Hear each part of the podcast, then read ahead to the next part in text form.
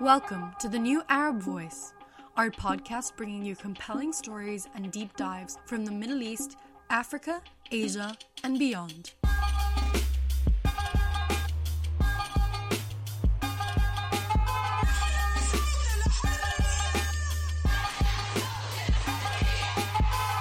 Hello and welcome to the New Arab Voice. It's Friday, the 23rd of July, and I'm your host, Hugo Goodridge, coming to you from London. This week, we delve into the economic crisis gripping Lebanon and ask how did they get here and where are they going next? So the money has vanished, the money has evaporated, and today we don't even have more than three hours of electricity per day, and governmental hospitals are closing down. And then we remember British Libyan artist, calligrapher, activist, and writer Ali Omar Ermes, who passed away last week. So Ali Omar stood up. Uh, I, I, never forget that meeting. He stood up and sp- spoke really emotionally and uh, passionately about how important this cultural center that we are hoping to create would be to everyone. But first,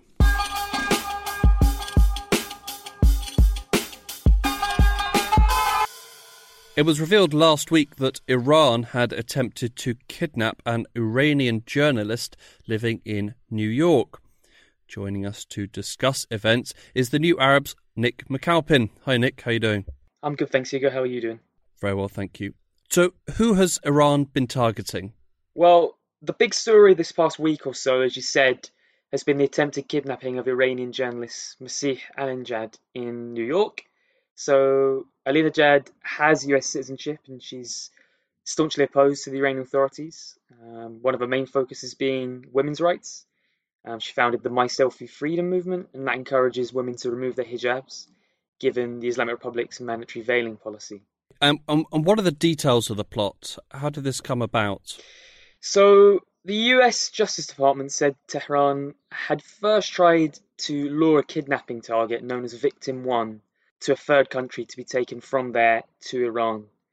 Uh, this failed, and according to the department, an Iranian intelligence network then shifted to monitoring the victim and others living with her in Brooklyn, New York. The Justice Department claims this happened on multiple occasions in 2020 and 2021, so that's a direct quote.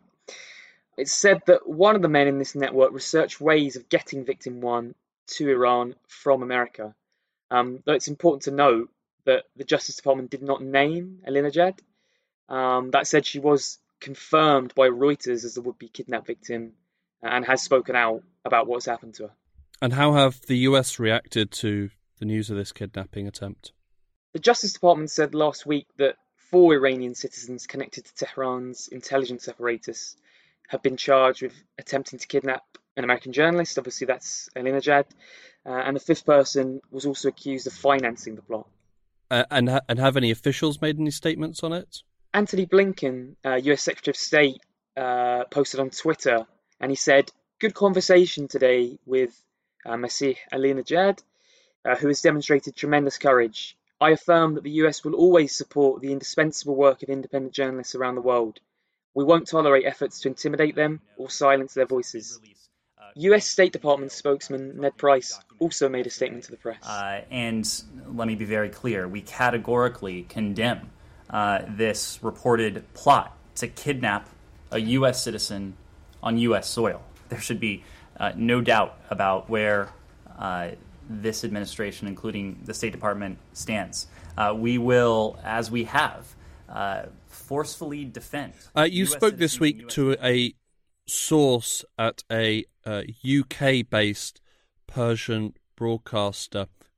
What, what were they saying to you? So the source that I spoke with at Iran International, a station whose coverage is often quite critical of the Islamic Republic's government, that was very clear. So they said the company is taking what happened in New York very seriously, uh, and that some of those working for them have been more worried uh, about their safety since what happened. Um, but the source said we also need to look at what happened uh, with Alinejad in context. This is part of a broader pattern where the Islamic Republic tries to repress critical journalists. Uh, for example, the source mentioned the case of journalist Ruhollah Zam, who in 2019 was abducted from neighbouring Iraq, according to his wife. And, and, tragically, Zam was eventually executed in December last year. And what additional precautions are they taking to protect themselves? Yeah, so my source said uh, additional precautions are being taken for workers at Iran International, both while they're on the job and outside of it. But they also underlined that the UK security services do a lot to counteract uh, what they called state based threats uh, and mentioned the Metropolitan Police's work. So the Met has an outreach program for Iranians and keeps in frequent touch with them. Um, unfortunately, my source did say that the danger is often not actually in the UK per se. Uh, family members are commonly targeted in Iran in an effort to try and force journalists to go to a third party country where they can be abducted. Hmm. Uh, and while Iran is trying to uh, censor critics abroad, at home, Iranians are taking to the streets and protesting. What are they protesting about and uh, where are they protesting? The protests began in the southwestern Khuzestan province, uh, with citizens angered by severe droughts. Right now, Iran is experiencing its worst droughts for 50 years, and it's particularly bad for the country's agricultural workers. Since they started, the demonstrations have swelled, and now they include more robust criticism of the Iranian regime and of Supreme Leader Ayatollah Ali Khamenei. Uh, the affected region is also home to Iran's Arab minority, and they've long complained of being marginalised and discriminated against by the state. How's the state reacted to these protests? Yeah, so they have moved to stop the protests with force. According to Amnesty International, security forces have killed at least eight protesters and bystanders, and that includes a teenage boy, in seven different cities across the province. Many others have been injured or arrested. Have the protests been limited to the southwest of the country? No, since they've started, protests in solidarity of Khuzestan have also erupted at Tehran's metro system. Video posted to social media showed crowds of people at the Sadeghiya metro station chanting, Down to the Islamic Republic, down with Khamenei, down with the guardianship system, for example. Uh, and interestingly, in the video shared online, many of the chants were actually being led by women, um, which is obviously important to note. Nick, thanks for joining us. It's been my pleasure. Thank you, Hugo.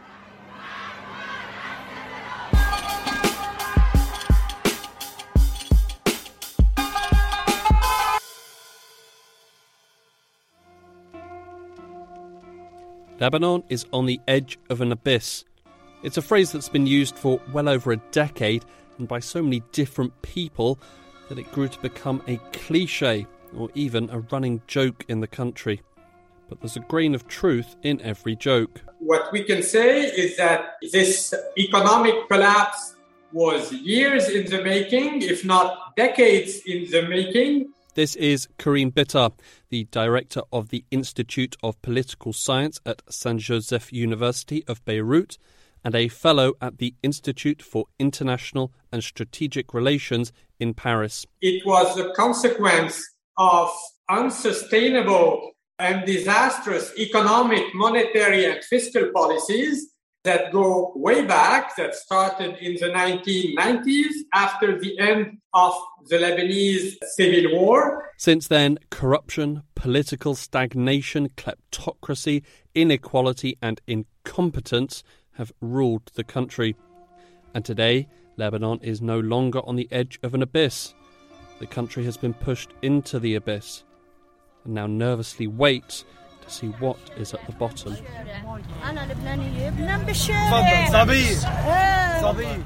I'm a Lebanese citizen and I sleep in the street, under the bridge. As a Lebanese, why am I living under the street? I come from the south and I live under the bridge. I was supportive of Nabih Berri, but in these conditions, I'm no longer with him. I want to fix my teeth and I can't. The young people are dying. Isn't that wrong? What hope? What future? The future of this country is drugs, prostitution. What is this country?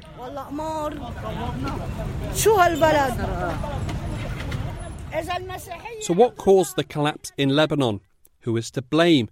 And what does the future hold for the Lebanese people? Following the Lebanese civil war, the country was in ruins. It needed to rebuild everything the buildings that had been destroyed, but also the institutions that ran the country.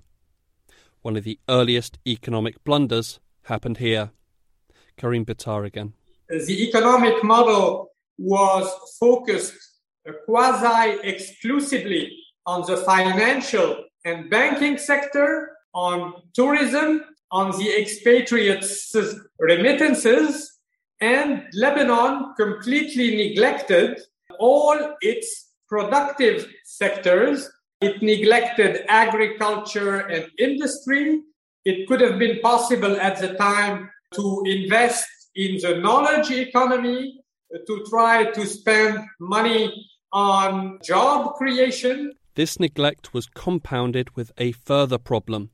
Lebanon's banks, in conjunction with the political leaders, offered extremely high and enticing interest rates. And when you have interest rates that are at this uh, level, people no longer have an incentive to invest their money in productive sectors. So rather than building a startup or investing in industrial development or trying to contribute to the real economy, we in Lebanon encourage speculation, encourage keeping money in bank accounts and earning interest without using this uh, window of opportunity to invest and to build for a sustainable economy to plan for the futures. The neglect of vital industries and the high interest rates are the opening act in this tragedy. The final death blow delivered to Lebanon's economy, which also leads us to the culprits of this economic crime scene, was wholesale theft on the part of the ruling political elites. We have to realize that huge amounts were sent to Lebanon for 20 years and that they were basically siphoned by the Lebanese ruling parties. It has been estimated that between 1993 and 2012, approximately $170 billion flowed into Lebanon. This is roughly equivalent to the entire amount that was spent by the United States after World War II when the Marshall Plan was put in place to help Western Europe get back on its feet. So the money has vanished, the money has evaporated, and today we don't even have more than three hours of electricity per day and governmental hospitals are closing down. And it is an unprecedented humanitarian crisis. You have to go back to World War One to see such a tragic situation. The genesis of Lebanon's economic problems started in the 1990s, but truly erupted in 2019. There was no singular killing blow, but rather death by a thousand cuts. Sooner or later, this system was bound to implode. Obviously, the collapse was precipitated by the events that unfolded in Lebanon in the past five years, the consequences of the war in Syria, the consequences of Hezbollah being involved in the regional proxy wars.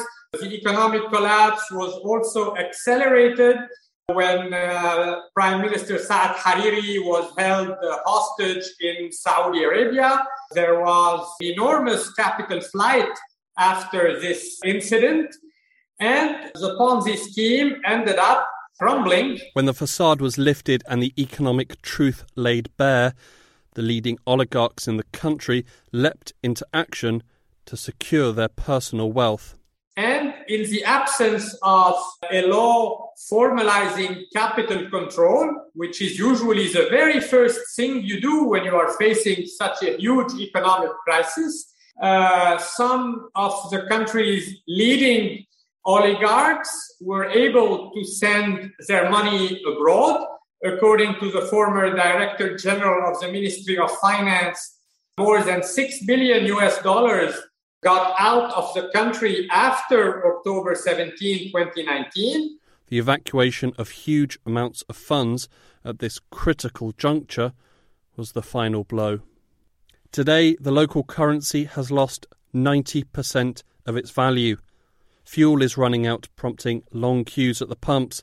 Families are struggling to afford food, with prices rising by 700% over the past two years. Electricity blackouts, which were already a problem, have gotten even worse. Pharmacies have closed their doors as supplies dwindle to nothing. Subsidies on key goods have been lifted. Talented doctors, nurses, teachers, and engineers are leaving the country, and vital infrastructure like the internet, which has been starved of investment, is at risk. What I used to buy for 10,000 is now 40,000, 50,000. There's no work. The dollar has affected everything. There are a lot of things we've eliminated from our lives. Everything. There's nothing specific, but the majority of things are too expensive to buy now. For example, we used to eat meat every other day. Now we eat it once a month. There's no hope for the future. I'm a Syrian here in Lebanon, and there is no future. Lebanese citizens don't have a future. Syrians don't have a future. I would say that we have reached a stage where there is simply no other solution. There is no plan B. It is uh, absolutely fundamental that Lebanon opens negotiations with the International Monetary Fund. Lebanon needs a massive injection of cash, a massive injection of US dollars and it can only come from the International Monetary Fund. The money that Lebanon so desperately needs exists. The IMF or even the EU can help, but only if the ruling political elites are willing to change. Every single sector of this Lebanese economy is going to suffer unless uh, the ruling class puts its act together and rapidly forms a credible government uh, that commits to implementing these structural reforms, starting by the electricity reform, but also putting in place social safety nets, uh, negotiating with uh, the IMF, starting to think about the restructuring of the Lebanese uh, banking sector. Otherwise, uh, the worst is yet to come. So, in the face of mounting struggles, and hopes that a corrupt kleptocracy might be able to change its ways. What does the future hold for the Lebanese people, and what can they do? Sooner or later, this phenomenon of state collapse, this economic crisis, uh, could very well lead to security incidents and to people starting to get involved in criminality or setting up local militias so it will probably not be a full-fledged war. Of course, when you ask me what can the Lebanese citizens do, they can maintain pressure. They can lobby the international community uh, so that it no longer uh, gives money and a lifeline uh, to this establishment. And it is also very important for all Lebanese reformist political parties to also join forces. And voices inside the country are increasingly calling for Lebanon's kleptocratic leaders to be hit where it hurts, right in the bank balance. Many Lebanese have reached the conclusion that the only language that these guys understand is the language of sanctions. So today there are several initiatives in France, in Switzerland, soon in Great Britain, that are trying to demand accountability, starting with the governor of the central bank, who was basically the chief financial officer of this inter, uh, of this entire system. You know what the problem is? The politicians don't empathize with the people because the politicians have electricity, water, fuel, and they have food and drink. I've worked in their homes and in their villas. They're very comfortable. They don't empathize with anyone. If you're a politician, you have everything. You don't empathize with the people, you don't think of them. Empathize with the people. Just empathize with the people. Because really, I swear to God, we can't handle this. We can't handle this. People are in the streets being beaten and killed. The army is beating them, the police are beating them. Removing from office political leaders who have created the current crisis will be a monumental task, something that Karim Bittar is all too aware of. Following the deadly explosion at the Beirut port, Karim, along with other revolutionary members of civil society, met with French President Emmanuel Macron and requested that he support the creation of a transitional government with legislative powers. Unfortunately, for this to happen, it would have required the ruling elites to sacrifice themselves, which predictably they were not willing to do. So, what they said to the international community is that these revolutionary figures are probably decent, well intentioned, educated men and women, but they do not have political legitimacy. Whereas we, as Lebanese, we might be Lebanese sectarian leaders, we might be incompetent, but we were elected only two years ago in 2018. However, momentum for change has continued. At recent votes at universities, secular and reformist candidates have proved popular, winning many of the elections and at the end of June, an independent and grassroots movement claimed a sweeping victory in Beirut's Engineers Syndicate elections. It was an impressive success, and uh, it was possible only because a wide coalition uh, was put in place, a coalition that included right wing parties and left wing parties, several movements reformist movements joined forces. So this rainbow coalition was able to make a significant breakthrough and traditional parties did not even compete because they realized that they were facing a reformist wave. But it could be too early to say whether these wins will translate onto the national stage.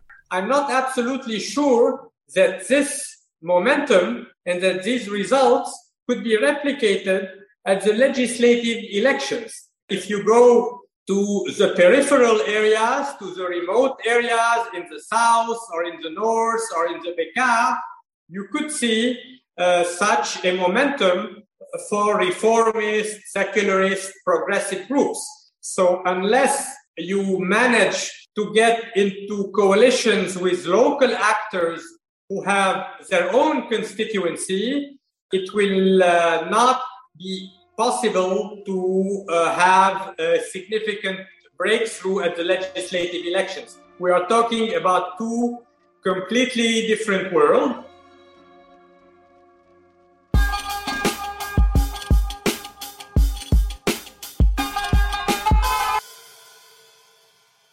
Omar Ermes was a Libyan British contemporary artist, activist, and writer who sadly passed away early this month.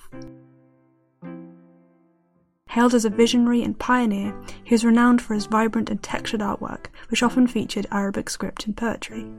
Many of his pieces spoke to a wider moral and philosophical theme, like love, loss, justice, and hope. For example, his acclaimed The Seventh Ode celebrated the seven odes of Arabic poetry, Born in the Libyan capital of Tripoli in 1945, Ermes travelled to the United Kingdom to study in Plymouth and later in London. During his career, he was part of more than 70 exhibitions worldwide.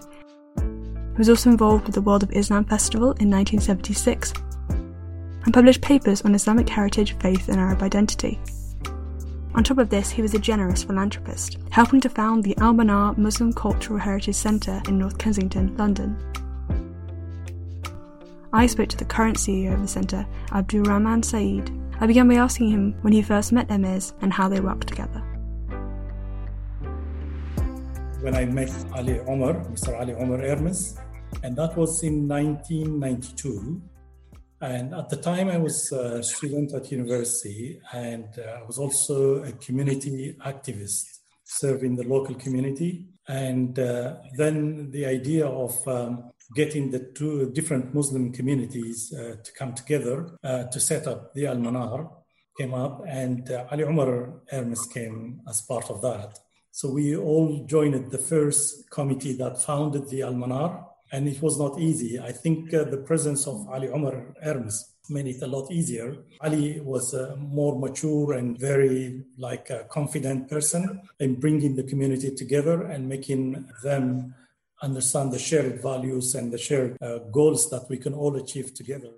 And you said something interesting about him emphasizing the commonality in that community, mm-hmm. bringing people together. Do you remember what he would say to kind of to emphasize that this idea of a shared community? Yes, it was very hard to bring different Muslim communities from different ethnicities and geographical and cultural backgrounds and there wasn't a lot of shared projects and, and work together prior to that time. Ali was very instrumental in bridging the, the gap between the different communities. And uh, he could also speak very strong Arabic as well as English. People representing one ethnic group at the time, probably they felt they were the majority, wanted to have um, the center once it was approved and once completed to be exclusively theirs. We thought, oh, this is going to draw us back to square one, and probably we will um, uh, miss the first criteria of getting this project on, on the ground. So Ali Umar stood up. Uh, I, I, never forget that meeting.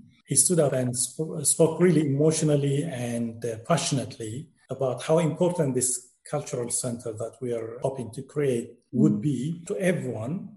From the research that I've done about him, it seems that so much of his life was governed by underlying moral philosophies in his art and in his work. Did you get that impression as well? Absolutely. Did that kind of help to like explain why community was so important, this idea of unification? Yes. The last time I spoke to him was we're currently working on a, an endowment project. And the endowment project is going to cost us uh, something around the region of 1.2 million pounds. And we're quite stuck. We're not anywhere near that, uh, and especially with COVID 19 and so on. So, uh, but he was willing to give any of his uh, paintings towards the Almanar. After he passed away, we had the um, what we call the Janaza prayer, which is the funeral prayer at the Almanar Mosque, which he set up himself. And uh, when we were telling people who knew him about his um, passing away, some of them started to send me messages saying how helpful he was when they were fundraising for this cause or for that um, emergency situation and so on. And I realized, I thought initially he was more involved with, with Almanar, probably some of his closest community, but I then realized that his uh, charity work was quite uh, widely uh, extended to others as well. I'm sure you saw some of his work when you went to his house, but is there any of his work like over the centre? Yeah. Or... We do. do you? I think you uh, you looking at one it? here. Can I show it to you? yes, please. Um, can you see that behind the flower? Wow. Can I move the flower? Uh, yeah, go for it. Move the flower. I'll see it in the Okay. Yeah. Um, let's see. Just I like it's extraordinary how colourful. Yeah, so you can yeah. see that is one of his uh, artwork, and it's in Arabic. It says "hur." Hur means uh, a free person, a free man or woman, and uh, you can see that how much he adored uh, freedom as well. So he was a very free person, free spirited, and uh, yeah. longed for, I think, uh, freedom all the time. For listeners who can't see the painting, the canvas was a deep, rich green colour with a bold, thick slash of black used to create the Arabic script.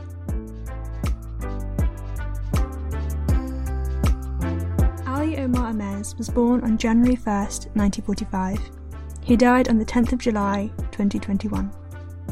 His artworks are collected by major art institutions across the world, such as the British Museum in London, the Smithsonian Institution in Washington, D.C., and the Barjeel Arab Art Foundation in Sharjah.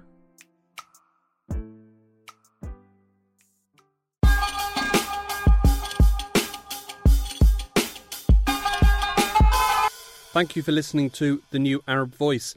This episode was produced by myself and Rosie McCabe, with additional help from Nick McAlpin, Will Christou, Naja Zatat, and Kamal Afzali. Our theme music was by Omar Al Fil. Stay tuned for the next episode of The New Arab Voice, which will come out in two weeks' time. In the meantime, you can find all our previous episodes on all major podcast platforms. Don't forget to follow the New Arab on Facebook, Twitter, and Instagram for the latest news from the region.